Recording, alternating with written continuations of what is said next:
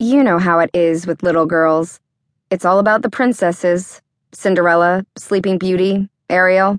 Gorgeous cartoon females yearning for their princes and trapped by jealous old witches. When I was a kid, me and my two best friends, Francesca and Elodie, had a princess club. Every day at school, we'd get together at recess and do the princess thing. The rules were strict. You could not be a princess if you didn't wear a dress to school that day. You could not be a princess unless you had something pink on your person socks, hairband, whatever. And you had to have a favorite. In case you care, mine was Snow White. I was wild for that black hair, red lips combo. However, it was understood that you played a princess who had the same color hair as you. Francesca had blonde hair, so she could do Cinderella and Sleeping Beauty. Elodie had red hair, perfect for Ariel. I had dark brown hair, which meant I was stuck with Belle from Beauty and the Beast. No one ever wanted to play the Beast, so we didn't do a lot of Belle stories. We couldn't do Snow White either, no matter how much I begged. Francesca said Snow White was too scary for her. So, for one reason or another, I never got to do my story. When we played Cinderella, I was the stepmother, and Elodie was the fairy godmother. We did Little Mermaid. Francesca was the made up part of Flounder's sister, Goldie, and I was Ursula. Once I said we had to do Mulan, but Francesca and Elodie got bored with it because she wasn't really a princess, and there was only one girl part. Also, she cut off her hair, which was a big fat no no. And that's how it was. Day after day, we would meet by the old iron bench under the tree in the recess yard.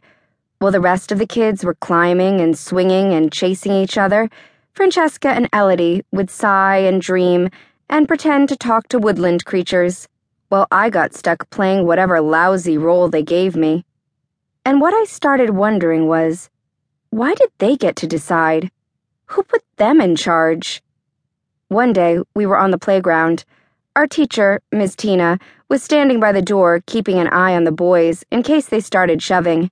Francesca and Elodie were sitting on the little bench, trying to decide whether we would do the scene where Cinderella's stepmother says she can't go to the ball, or the one where the fairy godmother turns the pumpkin into a coach. I stood to one side, waiting to hear if I was a stepsister, one of the mice, or what. And that's when I said, I'm tired of Cinderella. Francesca and Elodie looked at each other. Francesca said, It was your day yesterday. I get to pick today. My day. We had spent my day with me singing to my backpack, which was standing in for the talking clock, while Elodie said, Belle wouldn't say that, and those aren't the words to the song. Francesca looked stormy. I had never challenged her before.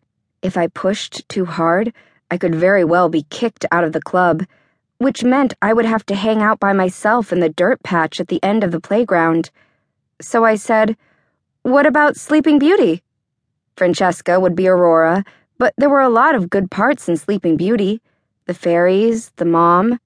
Francesca thought about it, then said sweetly, Okay, but you have to be the witch. The witch. We never did witches.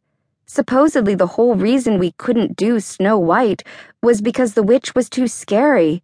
In Sleeping Beauty, we always did the scene when the fairies are dancing around, getting ready for Aurora's birthday. Seeing me hesitate, Francesca said, You're so good at Ursula. Meaning, you're a good bad guy. You'd be a great witch. But playing the witch would be like a curse. I knew if I played her this one time, I wouldn't ever get to be a princess again. But if I said no, I still wouldn't get to be a princess because I'd be kicked out of the club. So I said, okay. While Francesca and Elodie tried to decide who Elodie would be, Aurora's mom or one of the fairies, I tried to figure out how to do the witch. Her name was Maleficent. Even not knowing what the name meant, I could feel its darkness. Maleficent gets mad because she's not invited to a party held in Aurora's honor. Listening to Francesca and Elodie chatter away, I understood that I had also been left out. I could still play with them, but only if I played certain roles. Only if I understood that they were the princesses and I was not.